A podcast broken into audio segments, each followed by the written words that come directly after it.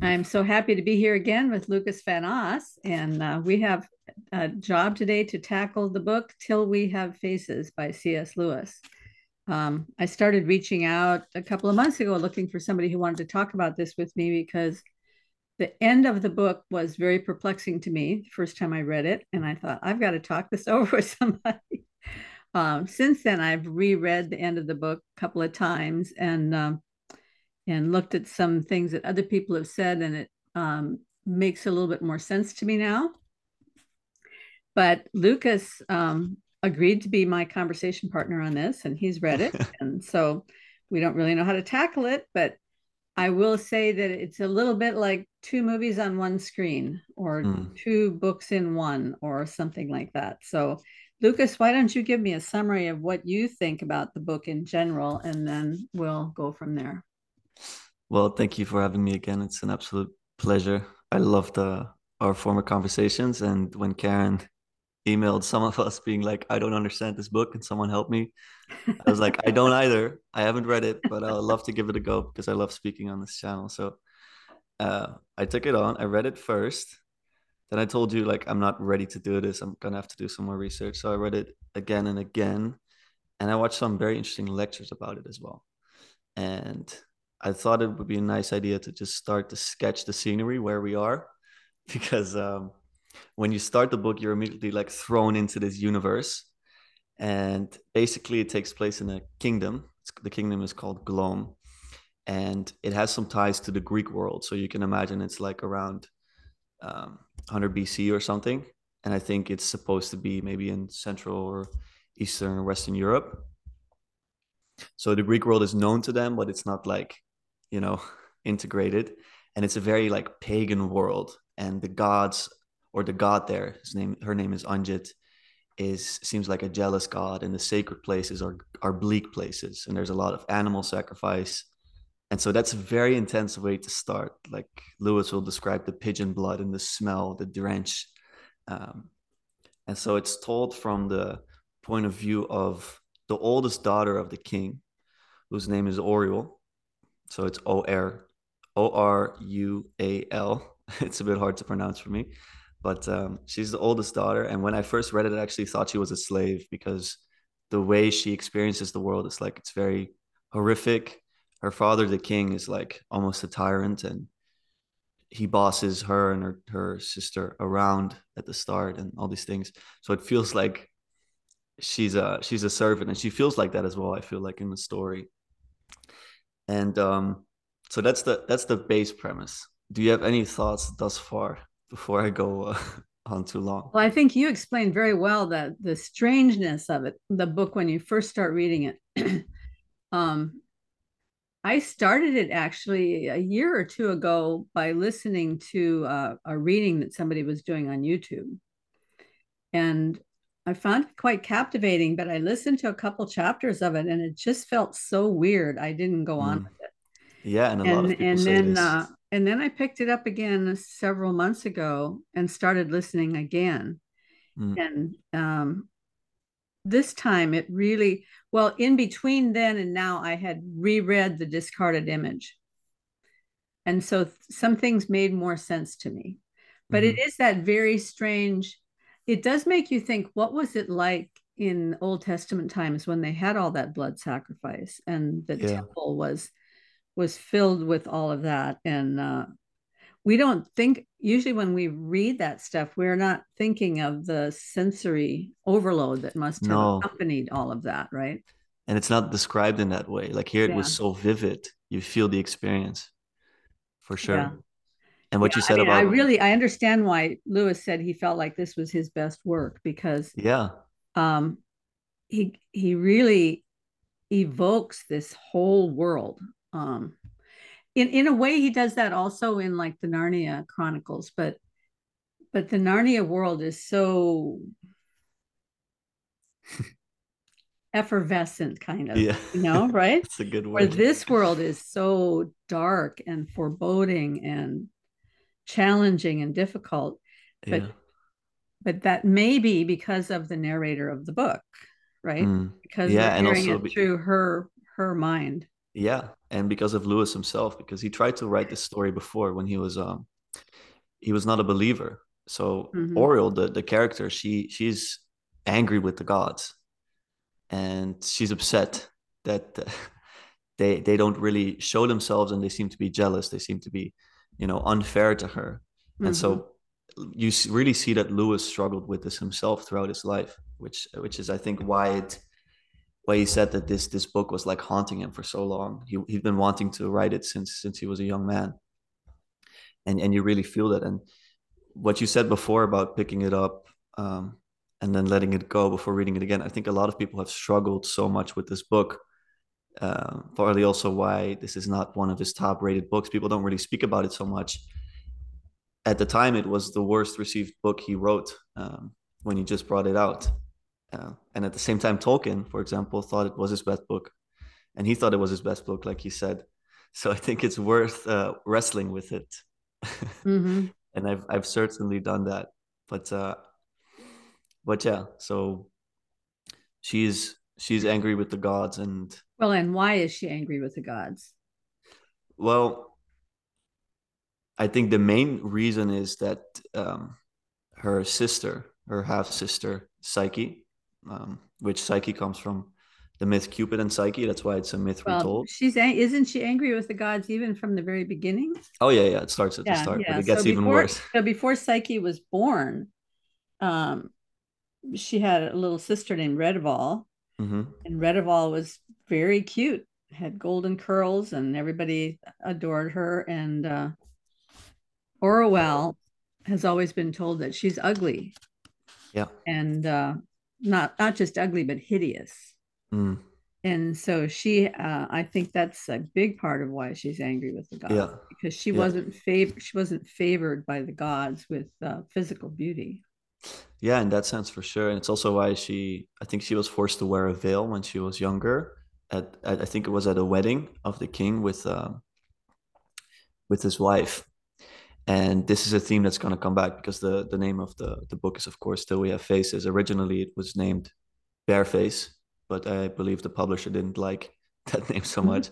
But she basically wore a veil then and then she goes bareface um, and later on in the story she takes on the veil again.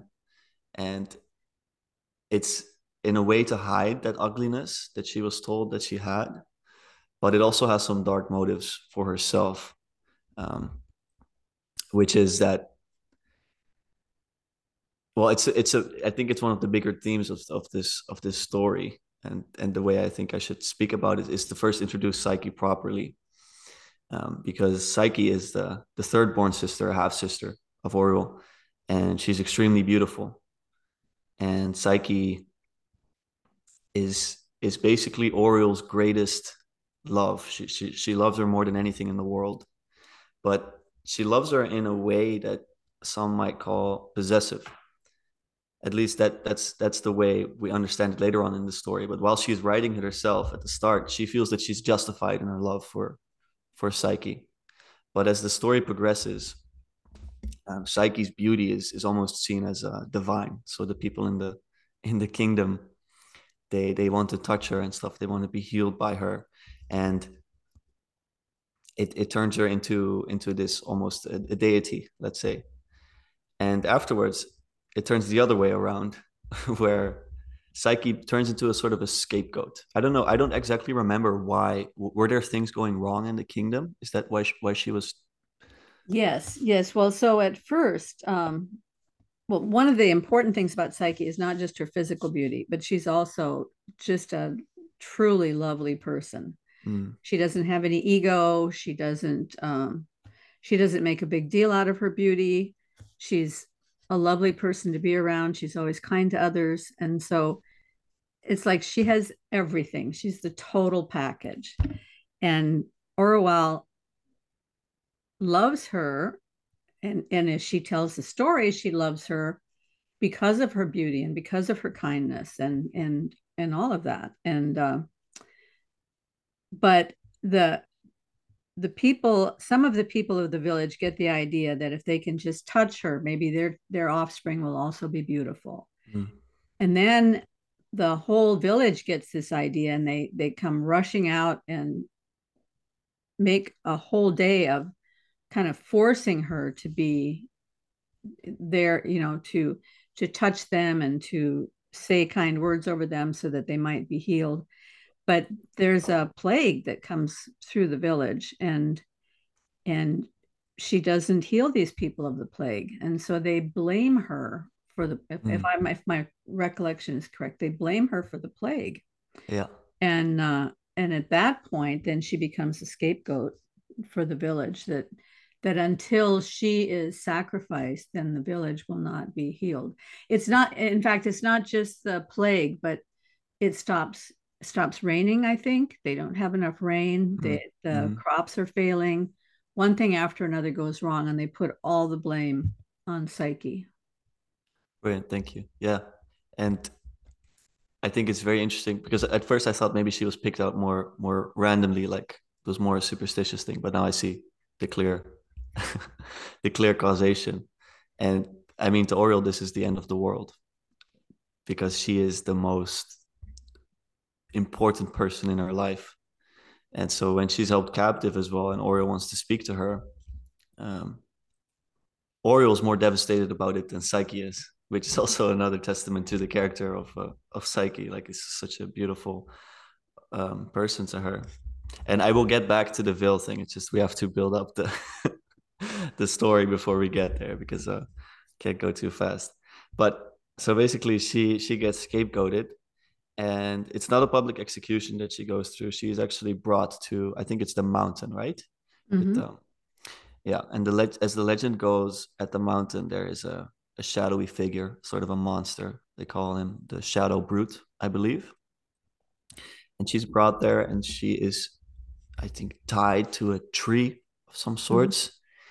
And the idea is basically that she will die but they're just going to leave her there for dead and i mean i think any any other person would have probably died there. But she's left, and the, the king leaves, and Orual, I think, now wants to wants to go see um, her.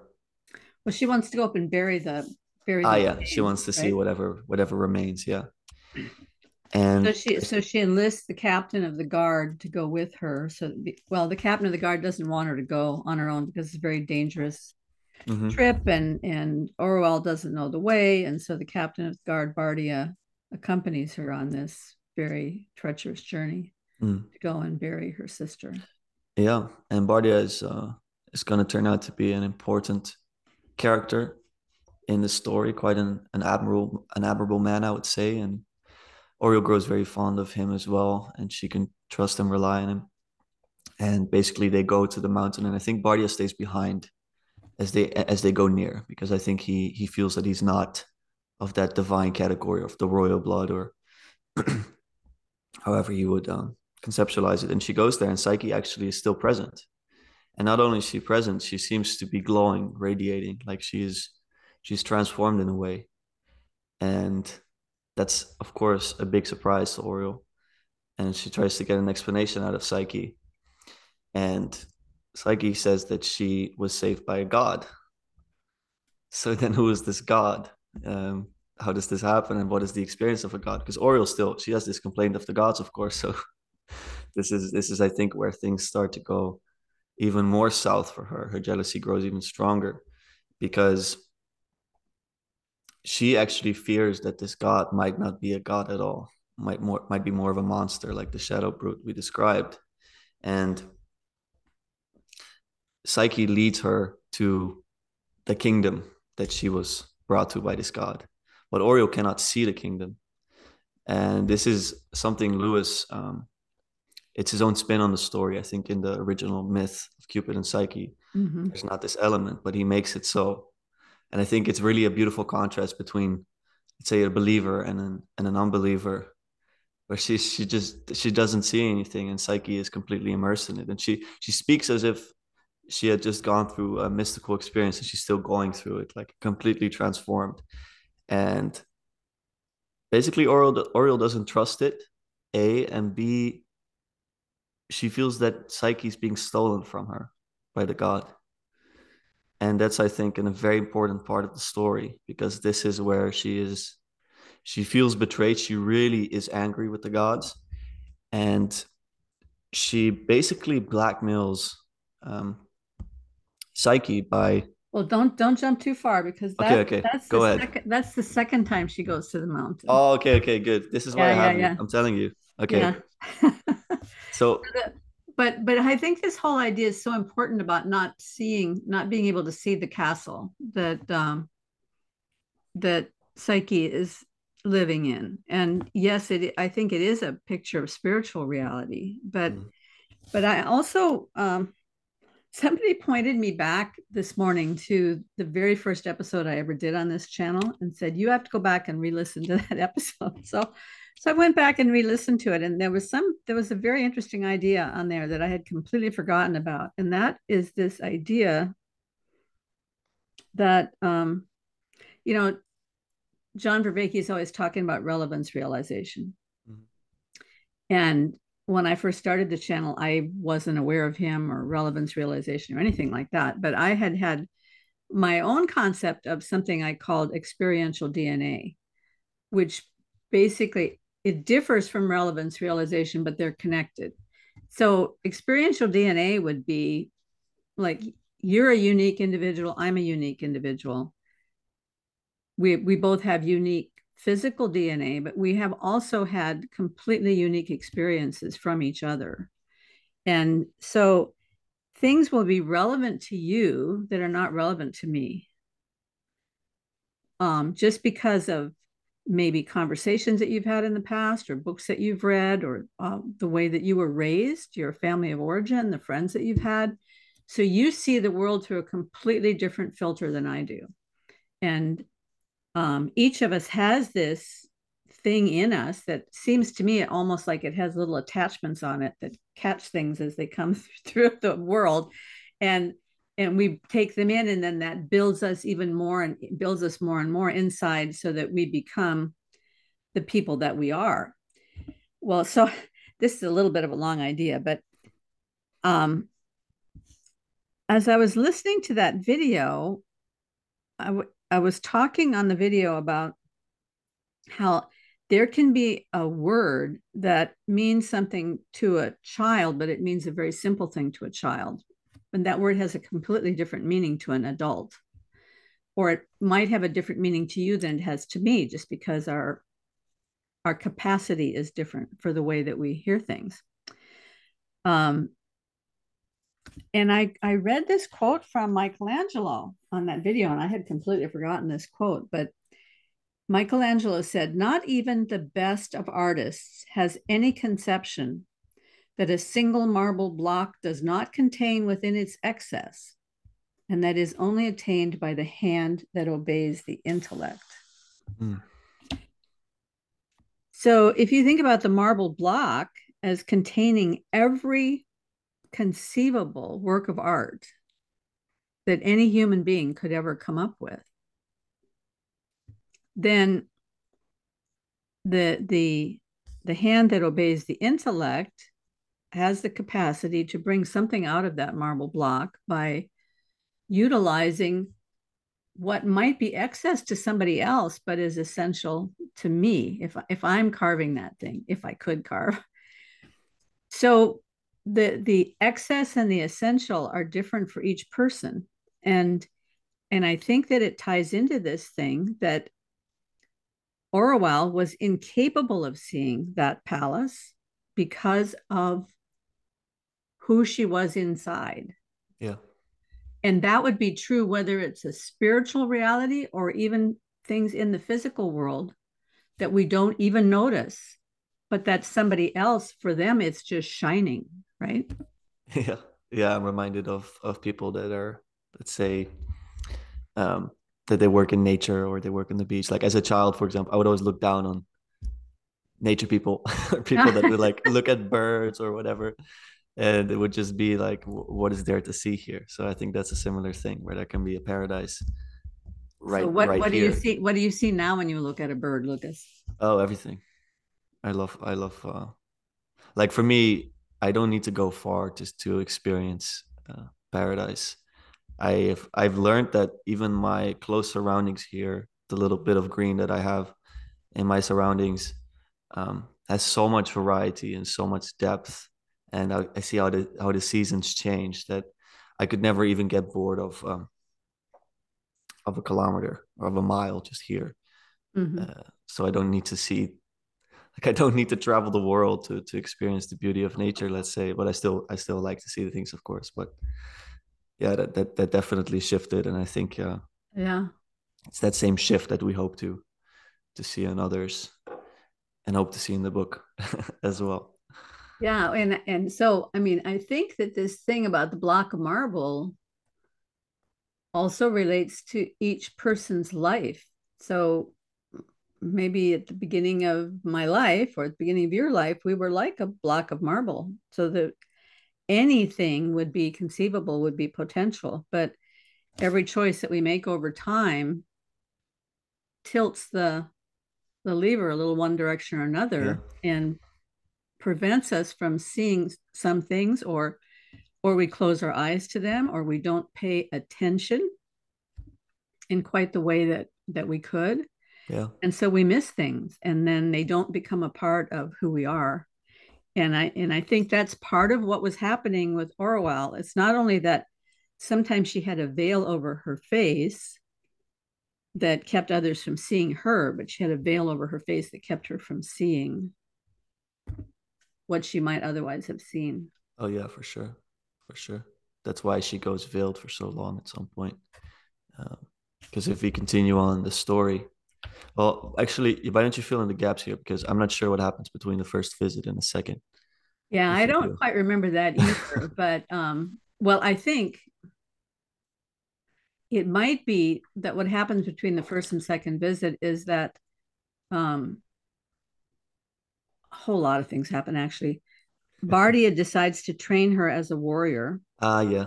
Okay. And then about the same time, her father um, dies the king dies and she has to take over as queen because he dies without a son mm. and um, somehow it's not there's no other male um, relative or something that can yep. take over and so she takes over as queen so to me one of the really interesting things about this book is like I, I was telling you before we started there's there's two stories there's there's the whole first book which is the story told through her her lens about her life and if you just read that book and you didn't read the second book the, the story that you'd basically get is here's a person who overcame tremendous handicaps mm-hmm.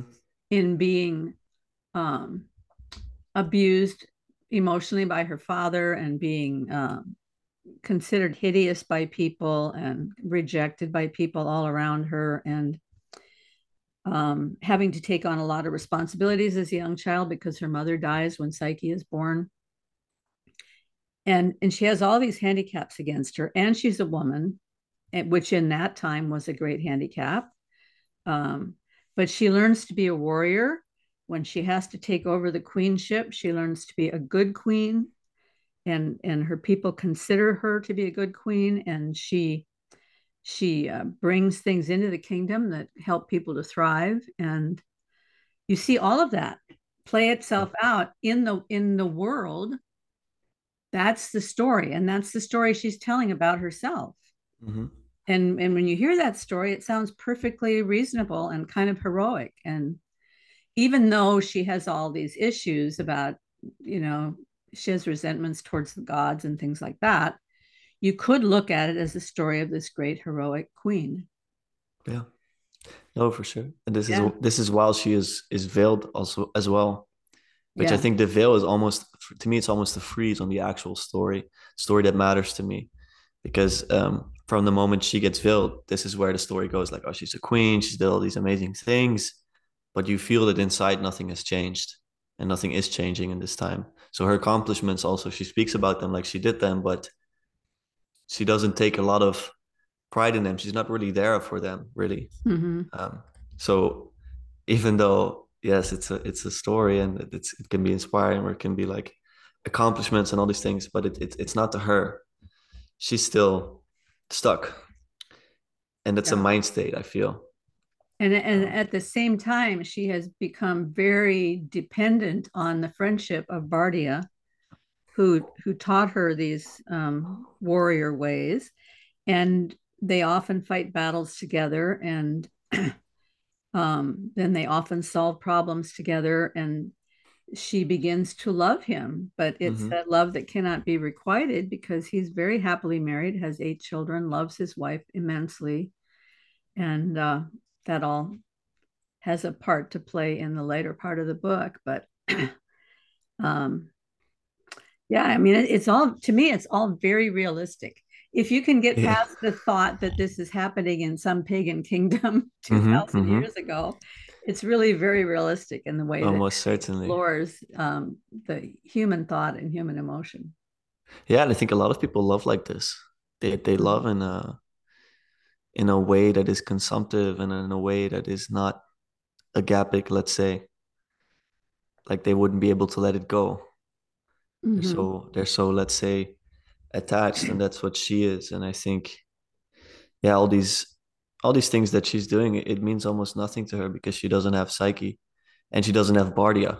So it's almost a repetition of of what happened. Um well yeah. and i think that's a key point she sees the lens she sees the world through the lens of what she doesn't have. Exactly. She doesn't have beauty she doesn't have psyche she doesn't have bardia she doesn't have a husband. She sees the whole world through the lens of what she doesn't have. Mm. and don't we all do that? You know? often. Yeah, yeah so, so. um so so then she goes to the mountain a second time for some reason oh she she gets kind of obsessed with this idea that that psyche is not actually being cared for by uh, a god, but yeah. that it might be some human hunter or somebody who was out in the woods who is actually sexually abusing her and taking advantage of her. And so she feels like she has to go back and convince her to get away from this guy. Um, and the the the strange part of it when I mean when I first read it, I thought this is kind of weird and icky because this this god that has her in this castle will not show himself to her. Mm. so so when they when they love each other in the night she can't see his face. She can't see who he is. And uh, i thought that was a little strange. But but that comes into the story because um, when when Orual goes back to the mountain, she she kind of blackmails Psyche into um, trying to force him to see his face. And Psyche says, No, I can't do that because he made me promise that I would never put pressure on him to see his face. But Orual injures herself in a particularly brutal way and says, If you don't do this for me, I'm going to kill myself and I'm going to show you that I can kill myself. And so she stabs herself through the arm and bleeds everywhere as a way of proving how firm she is about this. And Psyche, because Psyche loves Orual, she says, Okay, I will. I will shine the light on him at night. And uh, and then that, of course, has the result of him um, going away, disappearing, whatever. And then she's left the castle, everything goes away. So she's left to the elements. And then it, this is where she later turns to, uh, I guess, a deity, or at least in the conception of where. Well, you know, late, because later on, so we don't find that out. I mean, we just we know that she has. The story moves on from there, and mm-hmm. uh, it isn't until later in uh, Orual's queenship that she becomes kind of weary of her life as a queen and she mm-hmm. decides mm-hmm. i need to get out and see the world yeah which is kind of funny like oh i think i'll take a trip to hawaii yeah exactly but but in that uh, in that world going out and seeing the world meant getting all of your um,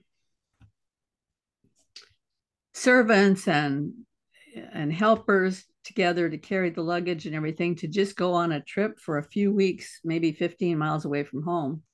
But for her, that was something she'd never seen. And uh, and one of the things she comes upon is this little temple or little sanctuary place where and this is many many years later where they are yeah. worshiping psyche mm. um, but they tell a different story of psyche than what she had than what she had written in the book yeah and it's a story that that angers her very much because there it's a completely it's a different account than what we get in the in the novel itself yeah, I think it, it makes her look bad. Yeah, it makes her look really, really, really, really bad. And I think it's also mentioned. I'm not sure, but I think it's mentioned that she does see the kingdom. Uh, do, is that so? Do you remember this? That she is able well, to see. Yes, it it said that she was able to see it, mm. and there actually was a point early on where she she kind of saw something, and then she kind of talked herself out of seeing it. Yeah. And so you know, it the story that's told in the temple may very well be true that she had seen it, but she refused to acknowledge that she had seen it. Ah, that's an interesting. Yeah, that's a really good yeah. perspective actually, because it makes more sense of the, let's say, the power of her, of her attachment, mm-hmm. to pull her out of that, to pull her out of being yeah. able to see it. Yeah, no, absolutely. And then, out of her anger over that whole thing, she decides to just um, kind of take on the gods. She's gonna she's gonna go and have her complaint against the gods because she feels like she's been so mistreated in all of this. Yeah, yeah. She writes. I think she writes the the, the complaint in in elaborate words, and it takes her a long time. And I think that um, it's also worth mentioning the the fox. I think we haven't even mentioned him at all. Um, fox is an important figure in the story. He's a he's a Greek slave who comes into the kingdom when Orual is a, is a young girl, and he's he's a learned man from Greece, so he he knows the philosophy, and he's very much uh, responsible for Orual's worldview as well. So I think I would describe maybe as more a bit of a rationalist, maybe mm-hmm. rationalist philosopher.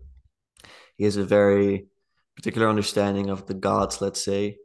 Um, so not exactly a believer Mm-hmm. Um, and I think this is also why she's able to write this complaint like this because she she was taught so well and she has quite an intellectual understanding of all of this and then she comes out with this complaint and and it's her life's work and then i think this is where we jump to the last part is it not mm-hmm. and i think this is where the one you've read many times so i'd love to uh, to let you describe it because you're probably a better at that than i am well, the is the last part that was the first time I read it was very confusing to me and very troubling to me. And and today it made more sense, but I sort of just let it wash over me in a way. So mm-hmm. it's not exactly that it tells a story, as that it she has a a shift in in mindset. She has a shift in perspective that takes place um, partly because um, Bardia becomes ill. And um, at first, she's very resentful that he's not there to help her. Um, and she goes through some kind of illness herself. And when she wakes up from that illness, she finds out that Bardia may be very close to death. And so she's terribly upset about that and um, wonders why nobody, why she couldn't have gone to see him and and um, the the local temple priest says, well, if you had done that, that would have only made it worse because he would have tried to get out of his sick bed to do whatever you needed because you know he was always wanted to be there for you. And so then she's not even able to see him and he dies. And so she goes to see his widow to offer condolences. And the widow says don't you realize that it's everything that you put him through that emptied him out to the place where he had no strength to overcome this illness. And and Orual is kind of like what are you talking about? You know? Well, because he he was determined to be the best um, soldier and the best counselor that he could be um, for you so that when he came home at night he was completely exhausted and wiped out and had nothing left for me or the children. And in fact he would be so tired he couldn't even eat but he would get up early in the morning the next morning and and all of a sudden orual saw the world through a completely different lens like but i you know i loved him but did i do that to him? I thought mm-hmm. i loved him but then i did that to him. And could that have been what i was doing in all of these other places where i thought i loved somebody and then i was actually using them for my own purposes and um, that creates this whole mind shift. And then she goes through this series of very strange dreams. Do you remember the dreams? there's, well, there's, one, there's, one that I, I, I really want somebody to explain to me where the king, her father, comes back to her and takes her to the pillar room, which is the room where they make all the yeah. decisions. And um, he takes her over to the corner and there are two pickaxes and a shovel and he he makes her work with him to dig a hole in the center of the pillar room and then he grabs hold of her and they fall through the hole and then they land on their feet many feet down and then they're in another room but this whole room is exactly like the pillar room but this one's made of earth and then he finds some more tools in that room and makes her dig with him. And they dig that one out and they get down into a lower place that's very small and but the same kind of a pillar room. And in that room, he reveals to her, well, he I think he shows her the mirror. And when she looks in that mirror, she realizes that she is Ungit she is mm. this ugly old crone god that that people were people were worshiping this old stone god goddess. Yeah. And uh she gets this idea, well, I am that ugly old thing. And I just don't get that dream. I mean, what is this all about? Digging the hole and going into another room and then digging the hole and going into another room. I mean, is it uh, like it's going down into her psyche or um I think it's definitely digging down to the depths. It's interesting also part of this dream is that as soon as she sees the king, she has to take her veil off. He's like, take it off, you know, this is silly. While she was wearing the veil, she was queen, and in a way it was to hide what was underneath. Um, but as soon as the king is back, she turns back into Orual. So she's no longer the queen, she's Orual again. Mm. And as Orual, she starts she starts digging down and down. I think it may have something to do like you say with with digging into herself going to the very foundations and then finally coming down and seeing what she has turned into she mm-hmm. has turned into the very gods that she hates the the, the traits the, the, the, jealousy the, the consumptive love but i'm sure that there's more to be said about the the digging in particular i sadly do not have the jonathan pageau symbolism uh, eyes yeah. to to see this he, he would probably be able to tell you has he has he done an episode on this book? I don't think so. I oh. I looked up like in YouTube um the Till We Have Face. I'm waiting for that one. yeah, we should get that because he's recently, like I said, spoken about the trilogy, the Ransom trilogy. So maybe, maybe I'd hope yeah. so. I really wonder what he, uh, what kind of insights he has because you just know he has like a ton more than anyone else.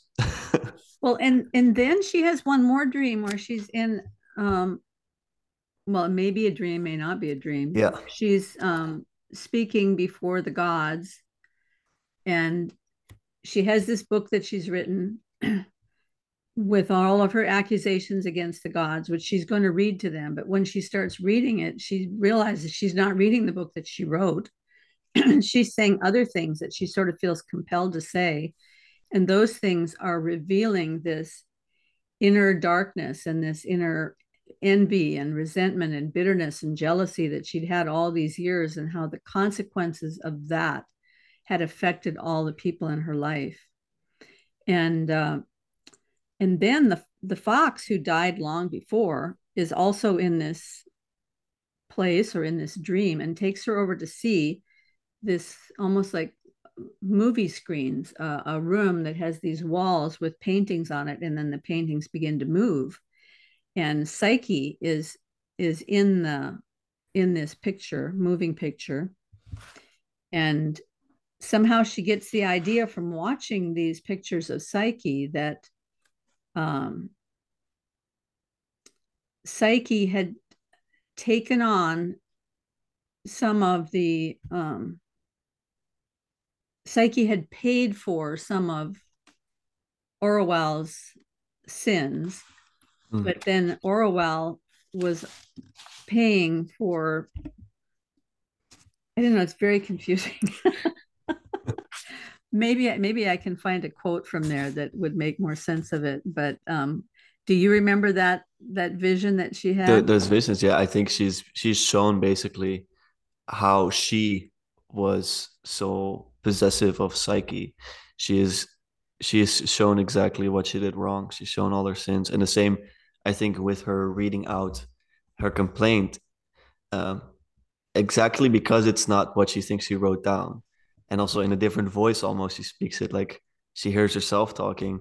She finally gets the outside perspective, of like, "Hey, this is actually what I've become," and I think this this is the first time she's she's been in that perspective for so long and now she takes the shift and she's able to see everything she did wrong and and the flashbacks i think greatly attribute to that because this is where she sees the situation between her and psyche as well and psyche is the person she cared about most and to see that she hurt her i think that takes the biggest toll on her and i think it teaches her the most mm-hmm.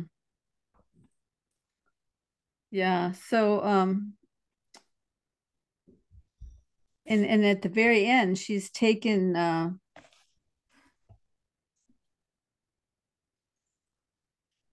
it so it there's this place where um maybe i'll just read a little bit. Mm-hmm. go ahead. If psyche had not held me by the hand i should have sunk down. She had brought me now to the very edge of the pool. The air was growing brighter and brighter around, around us as if something had set it on fire each breath I drew let me into new terror, joy, overpowering sweetness. I was pierced through and through with the arrows of it. I was being unmade. I was no one. But that's little to say. Rather, Psyche herself was in a manner no one. I loved her as I would once have thought it impossible to love, would have died any death for her, and yet it was not, not now she that really counted or if she counted, and oh, gloriously she did, it was for another's sake. The earth and stars and sun, all that was or will be, existed for his sake. And he was coming. The most dreadful, the most beautiful, the only dread and beauty there is was coming. The pillars on the far side of the pool flushed with his approach. I cast down my eyes. Two figures, reflections. Their feet to Psyche's feet and mine stood head downwards in the water. But whose were they? Two Psyches, the one clothed, the other naked? Yes. Both Psyches, both beautiful, if that mattered now, beyond all imagining, yet not exactly the same. You also are Psyche, came a great voice. I looked up then, and it's strange that I dared. So she from her father, she gets the message, you also are Ungit. And now here from this this vision she's having with Psyche and this other most dreadful, most beautiful he, you also are Psyche. But I saw no God, no pillared court. I was in the palace gardens, my foolish book in my hand. The vision to the eye, I think, faded one moment before the oracle to the ear. That was four days ago. They found me lying on the grass. So, and at this point, they take her back into the uh, into the queen's bedroom, and and uh, then that's pretty much the end of the book. She she dies at that just about at that moment. But but that's her last vision. She gets this picture that she was Ungit, there was a part of her that was Ungit, but then also she is Psyche. And and I think I have some puzzlement about that. Okay. There's So a what, lot what to did you make of that? well, one thing I want to add also is that after she's read out her complaint, um, she doesn't get a response, but she doesn't need to. Because just by virtue of her listening to herself, she's like, Mhm, I get it. I don't need an answer from the gods. That would just be more Mhm. words, combating with words. Um, so she's at peace with that. But what I like about the ending, what you mentioned, Psyche and um, Ungit, I feel that it's almost um, mercy and judgment, let's say.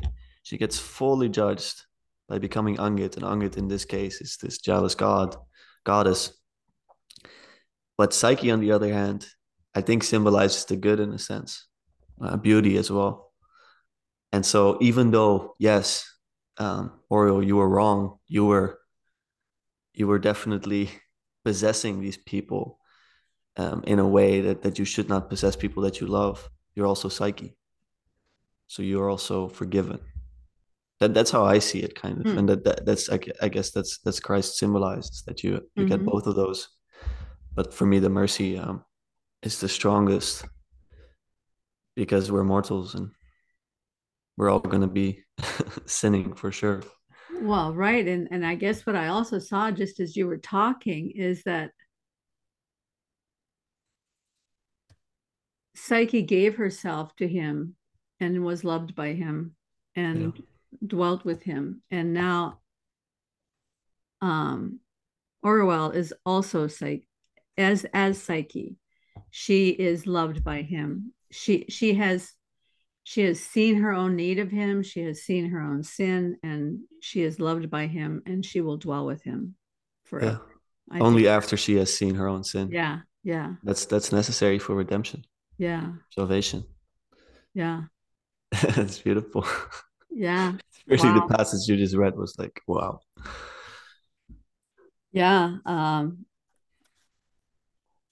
yeah, it's quite a book. And and I think one of the things that makes it so powerful, I mean, we're just telling the story right now. So Yeah. you can't get the feeling of it at all.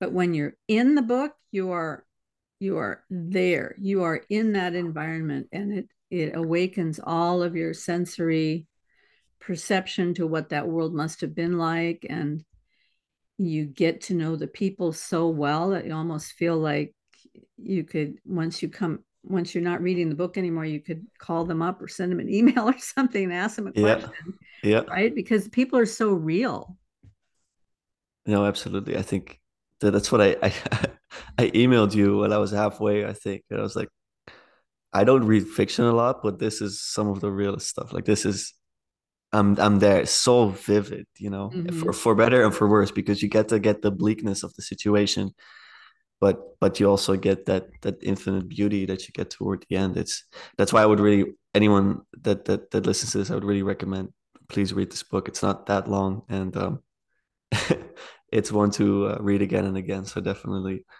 worth worth getting. yeah and and i also think it's one that you can you can actually listen to um Yeah.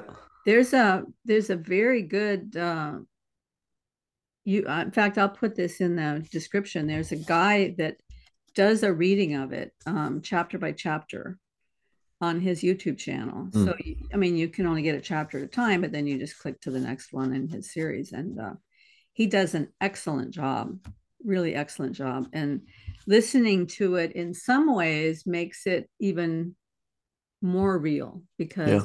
He he dramatizes it in a very powerful way. So um i think you can get it both ways. And i listened to it and then i read it. And um and even then there's a lot of depth there. So. Yeah, for sure. I think we got to unleash uh, Jonathan Pageau on this. Because you know, even when I'm I'm reading anything, I'm obviously missing a lot of it. But then there's also the interpretation that I'm missing, Mhm. and the insight and the depth and the knowledge of Lewis and the knowledge of the the original myth and all these things. I'd be very, very curious to hear brighter minds. Um, yeah i would be interested in understanding is there okay did lewis pick that myth to write about just because he had that insight about how the palace should have been invisible. Because in the original myth, there's the three sisters, and two of them are just jealous of Psyche, and that's why they sabotage her because of their mm-hmm. jealousy. So that would make it more like um, Cinderella, right? Yep. The two jealous sisters and uh, it would make it more like Cinderella or something like that. Um, but Lewis kind of turned it around, and instead of Orual being jealous of Psyche, the way Orual tells the story, at least, she was jealous of the god because the god had stolen Psyche away from her. Yeah. But was she really jealous of Psyche? I mean, maybe that's the story that you get in the second book is that she really was jealous of all that Psyche had, but she just couldn't see that that's what was driving her. I think that's possible. And I think, again, it reflects Lewis himself. I think one of the reasons he wanted to write this story, and initially he wanted to write it from uh, what is now Orual's perspective, is because he identified with that.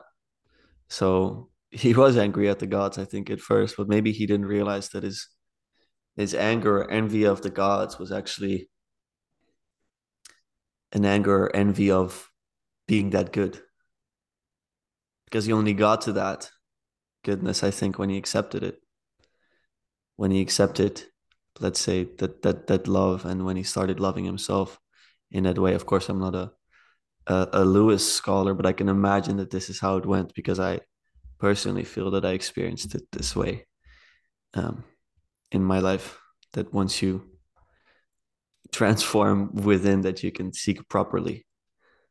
And I really do believe that you can then see the truth before you are blinded by your uh, ignorance and jealousy, because I do think those are things that that will blind you. Well, I mean, let's go back to the block of marble there. That that the um, the work of art is in for Michelangelo, the work of art consisted of chipping away the excess. And is that how God is working in our lives? Is in um, chipping away the excess of all this garbage that we carry around, mm. right? and and chipping that away so that the the real person that we are can come forward and um, and recognize him and um, dwell in his palace. You know. Oh yeah, I think uh, I I think so. I remember an image of um, I I don't have the marble stone, but of the idea of deadwood. Did you carry deadwood with you? Mm-hmm. Mm-hmm. And that going to hell is like you're burning off the deadwood and if you're ninety nine percent that, then you're you're in trouble but that you need those flaming swords of judgment to get rid of it. Um, so not exactly the same image, but I think it works in the same way. Is that that is exactly what we are uh, made to do? I think that's what judgment eventually is, and it's happening in real time. I feel. I think you there's a there's a want to to get there, but if you don't aim at it yourself, it's not going to happen, and you're just gonna gather more of that excess, as you say. I think that's that's not going to well, stop. One one of the uh, one of the marriage teachings that I heard years ago was that um, we tend to end up with a partner that exemplifies for us the sandpaper principle because our partner rubs off all our rough places and we rub off all their rough places. but sandpaper is not very pleasant. It can be painful at times. Yeah. Um, but but um, it's in dwelling in close proximity with another person that we find out how selfish we are and um, all of those things that Orual never had to learn basically because because she was by herself. She she yeah.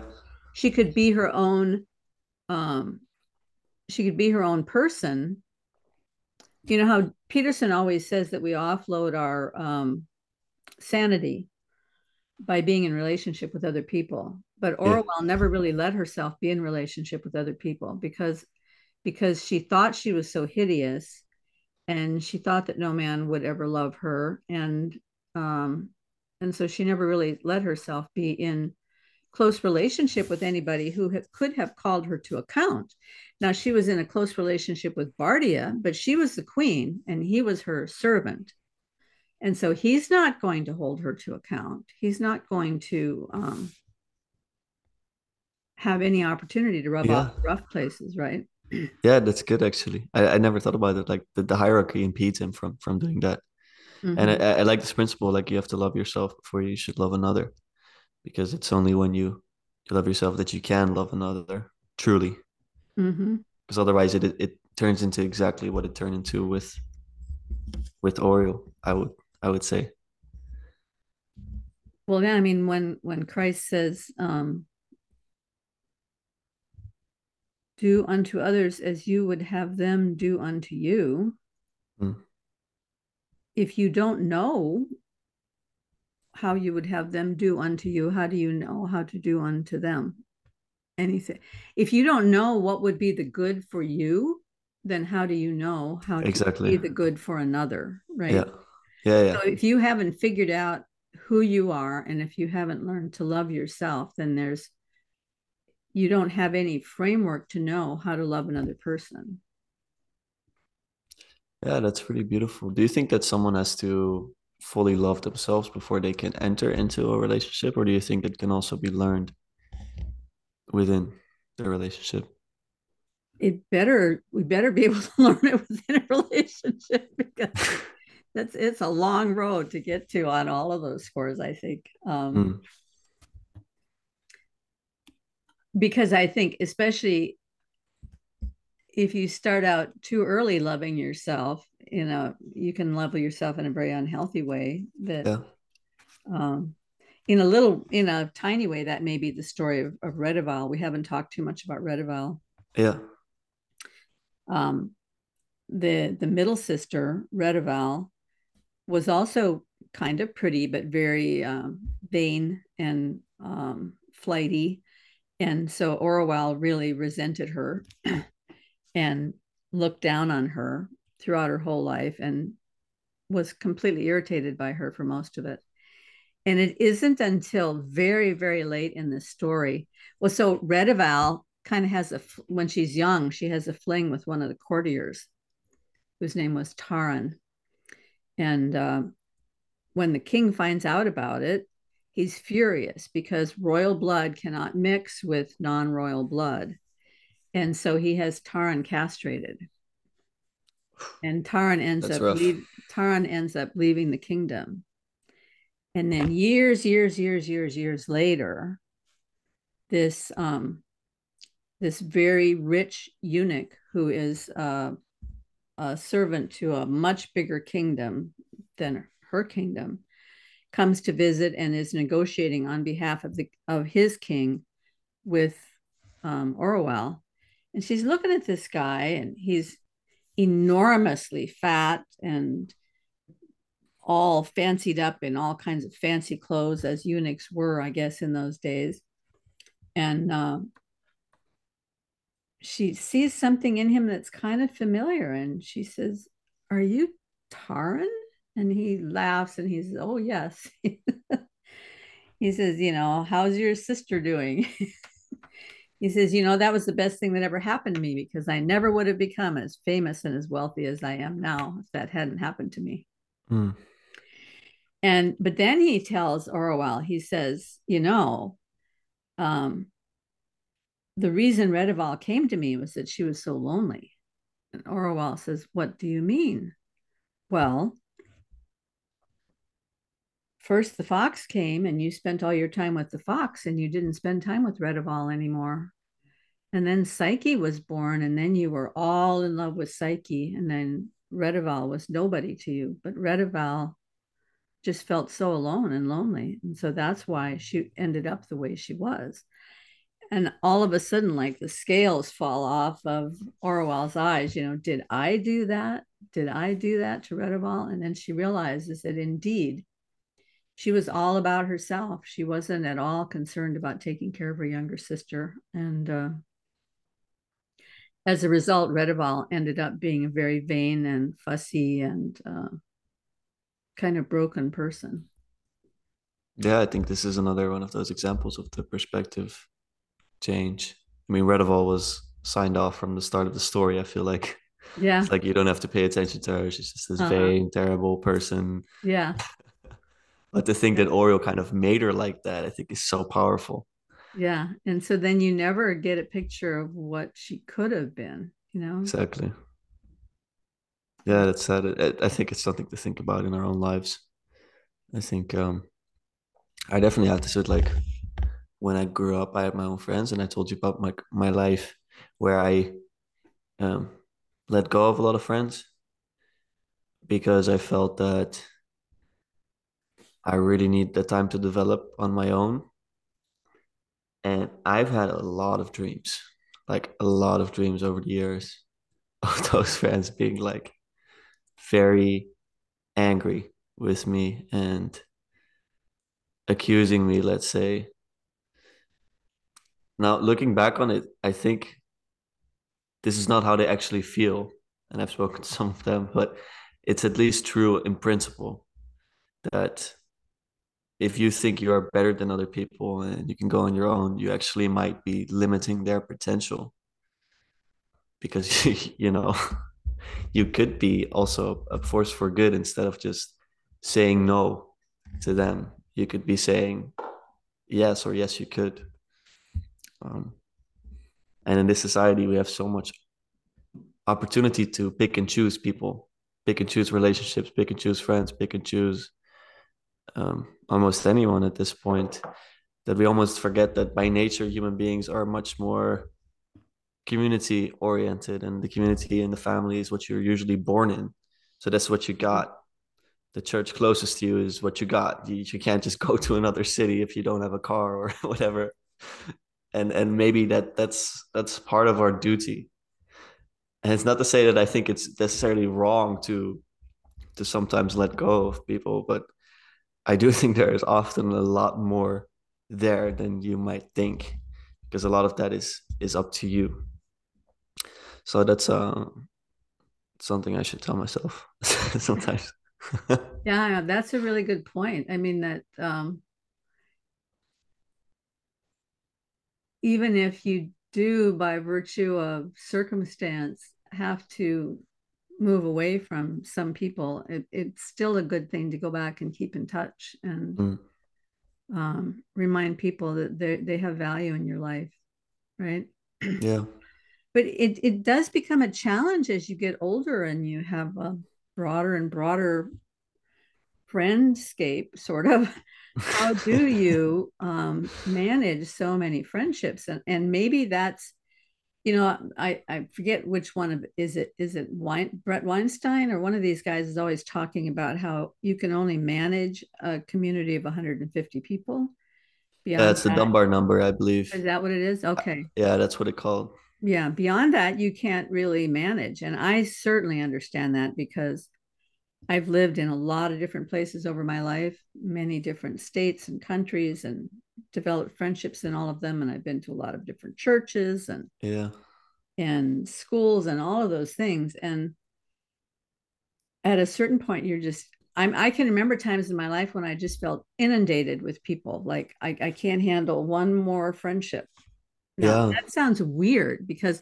now that I'm older and I live in California, everybody's moved away. So I had this group of like 10 women friends that we would meet once a month and we had great fellowship and all of that. And now in the last three years, all of them, every single one has moved to another state. wow. And so, yeah, you know, where 10 years ago I would have been saying, I can't handle any more friends. I'm like, now, will you be my friend? yeah, so, well, I mean, you have to be careful what you ask for, right? no, for sure. But I mean, also just think about it. Like, how many people, uh, historically speaking, would have been able to do what you did in your lifetime?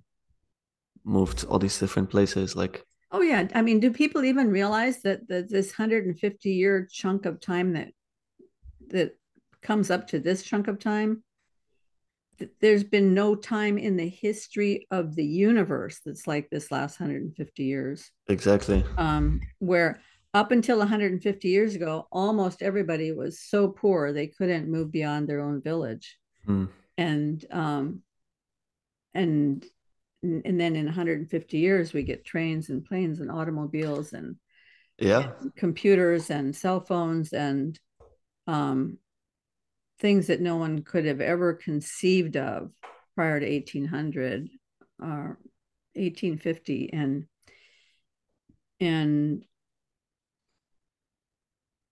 I mean, it's just so weird that in the whole history of the world, and that we should have ended up getting born into this particular time period. It just seems very weird to me. It is very strange, and the technology may grow exponentially, but we don't. We're still human beings. We're the same. Yeah. The same human beings we were uh, a thousand years ago, and that's why I think we're kind of we're not built for this life in many ways. So acting according to our nature is probably going to help. That's why I think a lot of people are seeing the, the value in community now and the value in face to face interaction. And and yeah, just think about cell phones and for example, my girlfriend, she has trouble sometimes keeping in touch with people over the cell phones because they're kind of there, but they're not really there. I mean, they're within our access, like a couple of uh, of tabs and, and you can like send a, a, text message to them, but it's just not the same. And like you said, with the 150, that is really a limit. And so, yeah, I don't think we are built for this. So I try to keep things as human as possible. For example, I try not to even send as many texts. I just like send the voice memo or call people, which some people find annoying, but I, I think it's better in many ways. It's like who still calls, and I'm like, I'll, I'd love to call. It's much easier. I, I do think we need to get back to that. Um, I, I have some friends that like to talk about deep things, but they like they like to do it over text. Well, so not for me. Having these really deep conversations on text is very difficult because yeah, you, you you know you're trying to answer deep questions and you're you know whether you're doing it with voiceover or thumbs or fingers or whatever on a phone, it's like ridiculous. Um, and and when you talk to somebody you can hear their voice and you can kind of tell how's this going down? Is you know are, are we still in relationship here? Because you can say things that at least over the i mean when i was growing up that's the only way we had of communicating with each other and our and our phones had cords on them so you had to stay in the same room with your phone while you were talking you know? And uh, but it was a sort of a meme that when you're in high school you spend your whole evening on the phone talking with friends and oh, yeah. parents would be so frustrated you know you're just on the phone for two or three hours with different friends. Um but at least you were connected to people you know? Yeah. Yeah and now so many people are alone and um, the only connections are very superficial if at all if they're there at all do you think, see that in your country as well, or is that just an American phenomenon? No, it's here for sure. I mean, video games don't know borders. They they take people. Um, my country, I find it sometimes hard to assess because I'm in contact with quite a lot of people, and I don't know a lot of like deep gamers and stuff because the people I do know are either from the gym or from a university or like people that do a lot of in-person stuff. But i have worked with teenagers trying to uh, tutor them and i've seen a big shift in the way they behave and their social cap- capabilities and the way they dress even like they come into in like their sports stuff and like you know it's just the the bar has definitely been lowered. So i i feel a tremendous sense of responsibility and lifting it up because I am of this generation and I think I um, can definitely help with that. But uh, usually the US is a bit different than Europe, but it's it's very similar in broad terms. Well, so when you go to church, how does the the pastor dress? Depends on which church. So I've been to um, Catholic church, and Orthodox church in my area and I've actually been. Uh, it's it's another conversation, but I've been struggling a lot with finding what's right. But all that said, in Orthodox Church, they're dressed. Uh, yeah, well, they have that At Catholic Church, it's, it's they they have like a specific garb for sure, mm-hmm. and like mm. certain colors depending on the, um, let's say, on the theme, or I don't know how it works. I think they have like specific. Like I'm not learned at all, so please don't judge me about this. But I haven't been to Protestant church, but I think my family when they go they also still wear this this garb. I don't know how it is for you. Well, the the funny thing I've noticed is that so I I became a Christian in 1980, and back then the pastor used to wear a suit and tie and in, oh. in, a, in a Protestant church. Yeah, yeah, we don't get that here. Um, but now, and over the years, it's just gotten more and more and more. Then, then for many years, up until the last few years, it was at least a button-down shirt and a pair of dress pants. And now it's a sweatshirt and blue jeans. And really, they're trying to be relevant, I think. Yeah. That's interesting. they're not trying not to scare people away or something, but I just I don't know. I don't know what to do with that. no, I, as as I've experienced it growing up, we've always had the person like the pastor up front wearing something specific, like a garb, a white usually a white toga or something, mm, something yeah. like that. No, not in the Protestant churches these days. That's interesting. Yep. How are you finding it uh, there? Because, you know, I I struggle a lot. Like I said, I struggle a lot with finding a right place. And coming back to what I said before, maybe that's not the right way to look at it.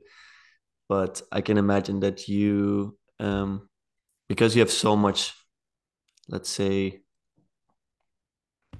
having a Dutch word in my mind.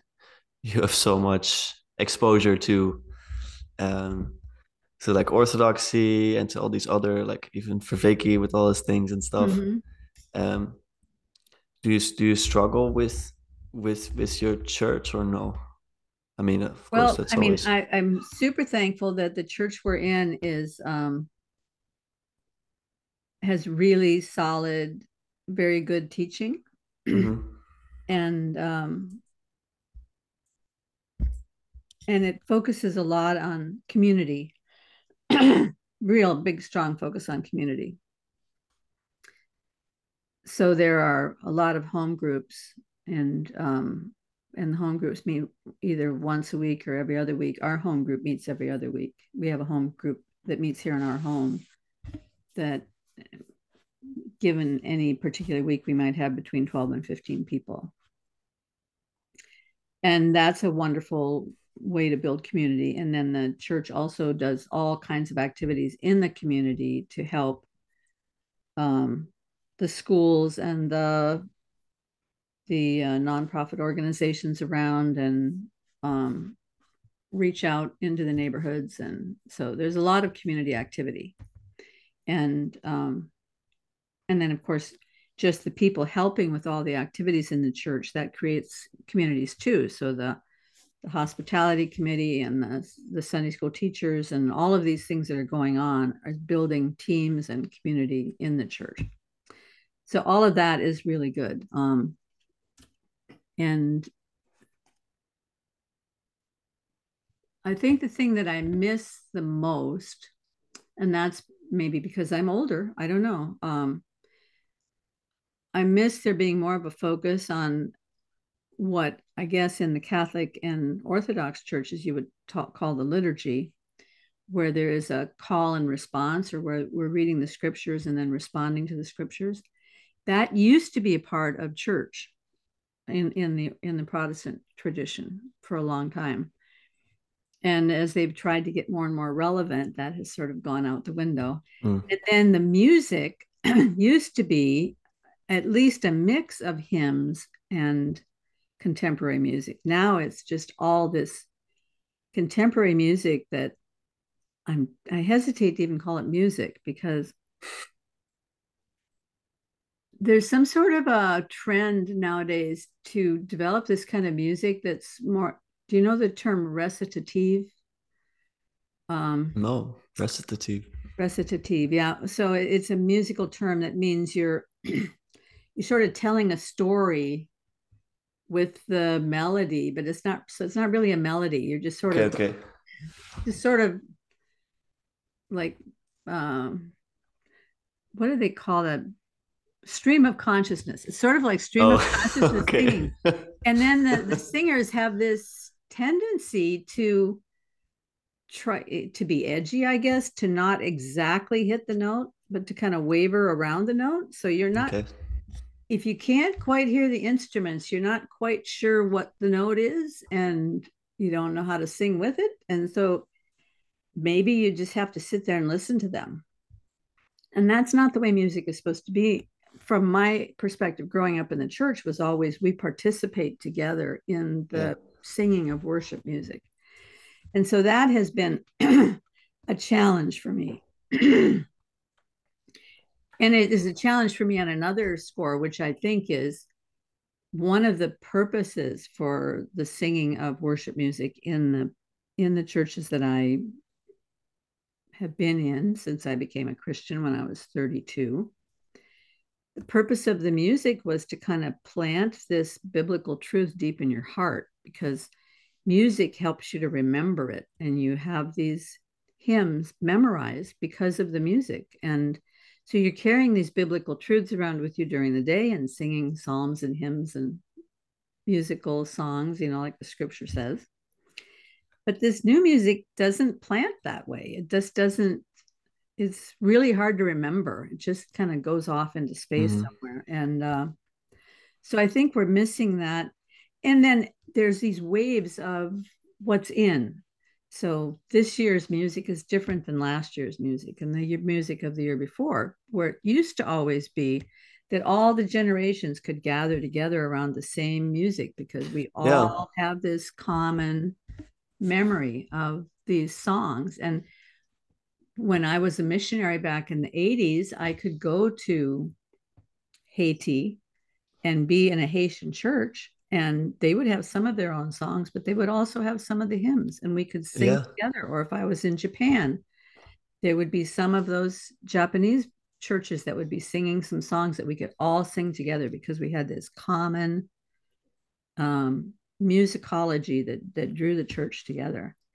and um, i think with this new way of doing music which i don't know where that comes from is that that everybody has to have their own creativity or i, I mean i don't i don't understand what's happening Yeah. Oh, but that's a great point, though. I really like this idea of if, well, the music is there also to bind you together because it's I mean Mhm. it's religious, so that that that's the core function. yeah That's it's yeah. I find it I find it pretty puzzling that that's happened. But then again, there's a lot of things. a lot of things are very puzzling nowadays yeah so Yeah. so so that's just uh that's just a part of it. But um yeah, it's I struggle so so much uh personally being like what's the right place, what's the right thing to do, and then I listen to Vervaeke and I'm trying to figure this out. What is a pathway forward? Because I'm trying to solve the meaning crisis as well. well And i then- mean i you know what i think isn't it jonathan he always just says find a church and go to it you know yeah, but it's not what he did. but but maybe maybe the one you go to it, it's kind of um kind of jordan peterson's thing where you you reach towards some high goal and you you move towards that and maybe that doesn't end up being the ultimate goal but it gets you moving and you're you're kind of moving in the right direction and then Yeah, yeah. you end up having to to veer off and do something else but but at least you are at I guess I'm a little bit of a naive person because I believe that that um, within any church organization or any church denomination, there are believers and there are unbelievers. and so there are believers in all the different denominations. I know some denominations have the idea that theirs is the only way, and if you don't worship with them, you're not actually a believer. But I find that a little hard to swallow because Yeah. I've met people from some of these denominations that don't seem to be um, abiding in the word. But I've also met other people's in those people in those denominations that definitely are abiding in the word. And I've also met people in in some of these lame Protestant churches that are making such terrible mistakes that are definitely very avid believers. And Yeah, uh, anywhere, anywhere, I guess. yeah. And so I think the point is to not forsake the assembling together of one another and to sing and, and sing spiritual songs together and all the things that the Lord tells us to do, which we can't do if we're just being by ourselves.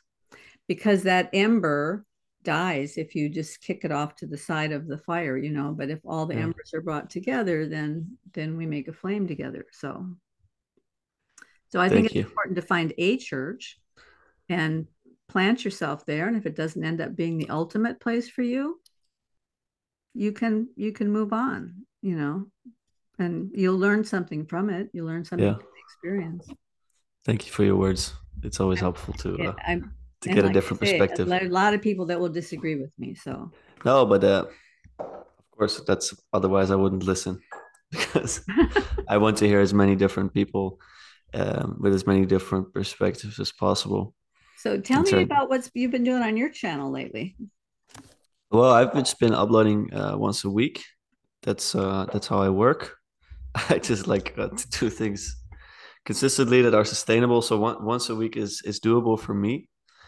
So I started a podcast a couple of months ago, shortly after we did our first together, and it has been incredible for me to do. It's like, um, yeah, I feel like I found what I should be doing. You know, like finding my part to play that I spoke about before. Having conversations has been, uh, yeah, life changing. I mean, in general, but then recording them is really fun to me because it allows me to to train this and to reflect on the conversations and to to most importantly share them. So that's what I've been doing. I've mostly I've been trying to to seek wisdom in this time. That's uh that's one of my core things that I'm trying to do. And so I speak to whoever I find interesting, and that is actually most people. That is the garbage man across the street, and that is some people from the little corner. I have some very interesting family members, uh, surprisingly or unsurprisingly. And so I've just been doing that that uh, every week, and it's been, yeah, like I said, it's just been incredible. I feel like this is really something I'm made to do. You do So, have yeah. interesting family members. Yeah, your your your brother and your father are both very interesting. I don't know if you have other family members that you've had on your show, but no, not yet. But they're my brother and my father are the most, uh, let's say, talkative, and they like the the topics in the little corner. Mhm. And actually, fun thing. I don't know when is when do you think this is gonna upload? Because uh Friday Friday two or three weeks from now, probably. Okay, because this weekend, well, it doesn't matter for now, but this weekend, my brother uh, Aaron, he's uh, he's speaking at a festival in Germany where Paul VanderKlay will be. So that's like a this little corner thing that's happening in Germany. So I Oh, would have said your brother is speaking at that um Breakwater Festival. Breakwater. Festival. Yeah. Yeah, so I've been interviewing him, and actually, we're meeting tomorrow. I'm meeting Paul in Amsterdam, and then on Thursday they're coming to my city, so that will be fun. But Oh, um, that sounds like so much fun. Yeah. Yeah, it does. It does. I'm sadly not going to actually be there in Germany. I'm in uh in very busy times with university, sadly. It's a it's a miracle I'm able to do this actually. But there's always time for for books and for conversation. So that's awesome. Yeah. So you get to show Paul around and and uh, Yeah, I'll walk with them. I don't I don't know what exactly the plan is, but yeah, hopefully you'll see a bit of the the country. He was there last year as well. So uh that's that's fun. I hope did, enjoyed did you meet up with him last year? Last year I was in France while he was here. Oh, Um, okay. so sadly no, but tomorrow uh, is a good opportunity. So Uh-huh. it will be fun. Cool. Very So cool. that's what's been going on. Yeah. Yeah, and I will uh let's let's put that in the description section, your channel. And um yeah, if you have any other links that you want me to put in there, I will. I think that's all good. Yeah, I have like my Spotify stuff. I'm actually speaking to John uh, next month, which is really exciting. John Vervaeke. Mhm. Um, yeah, I just shot him a little tweet and then he was like, "Sure, I'll do it." so I have a million questions for this you man, have a so that would be fun. for him or? Oh no, I've just like I very selfishly have a very big like log of questions that I have for him because I've listened to the meaning crisis thing like three times and I'm just filled with questions. I'm like, just tell me. so I think that's how it will go. John, just just give me the definitions of all the words in your glossary, please. oh yeah, no, th- th- that is a separate discussion. That will be like a, a Bible. But uh Yeah. but no so exciting things coming and uh, similar i think similar to what you're doing but you're more you're much more um, capable of understanding scientific theories i think physics and all these things. I don't know how you do it. Really i find it I don't. extremely impressive. And i You get this don't. from i get this from my family members as well. Just like how is she so good at at this? But you- really you are. And i know if you say you don't you don't but you can keep up and that's something very uh, very admirable so that's Well, I can really keep up for that moment. But then the next thing that comes along, all of the stuff that I learned for that moment just whoosh, out the door and the new stuff comes in. yeah I guess that's I have amazing a I have a filing system in my head that I just keep updated all the time. So, but I, I've forgotten more than I ever learned. That's for sure. well i guess it's not it's sometimes it's not about memory it's about the participation and the, the understanding in the moment. Yeah. because we're all we're all going to lose the memory anyway. And and i think if i do have a if i do have a skill my skill is for being deeply curious about a lot of things. And so as i'm exploring all these different things stuff pops out for me that ties to, it, it's just this relevance realization thing that ties things together in my mind probably wouldn't tie it together in anybody else's mind the way it does in mine. And so so I can kind of see this thread that moves through. But in order to explore that thread, I have to try to learn a lot of things, which is um, sometimes kind of exhausting. yeah. Yeah i hear that. Yeah, but you have uh, but lots of fun, and I get to meet people like you. So. For sure. Thank you so much for uh, for this opportunity. It's been it's been great fun. Really guys this book is incredible i have definitely not done it justice today but uh yeah. please do give or, it a or read me. I have not done it justice because, um, and I'm sure people are going to say, "Well, she was." That's not what happened on the second trip to the mountain. okay, so I mean, I made a lot of mistakes, but but We it's all do. general drift.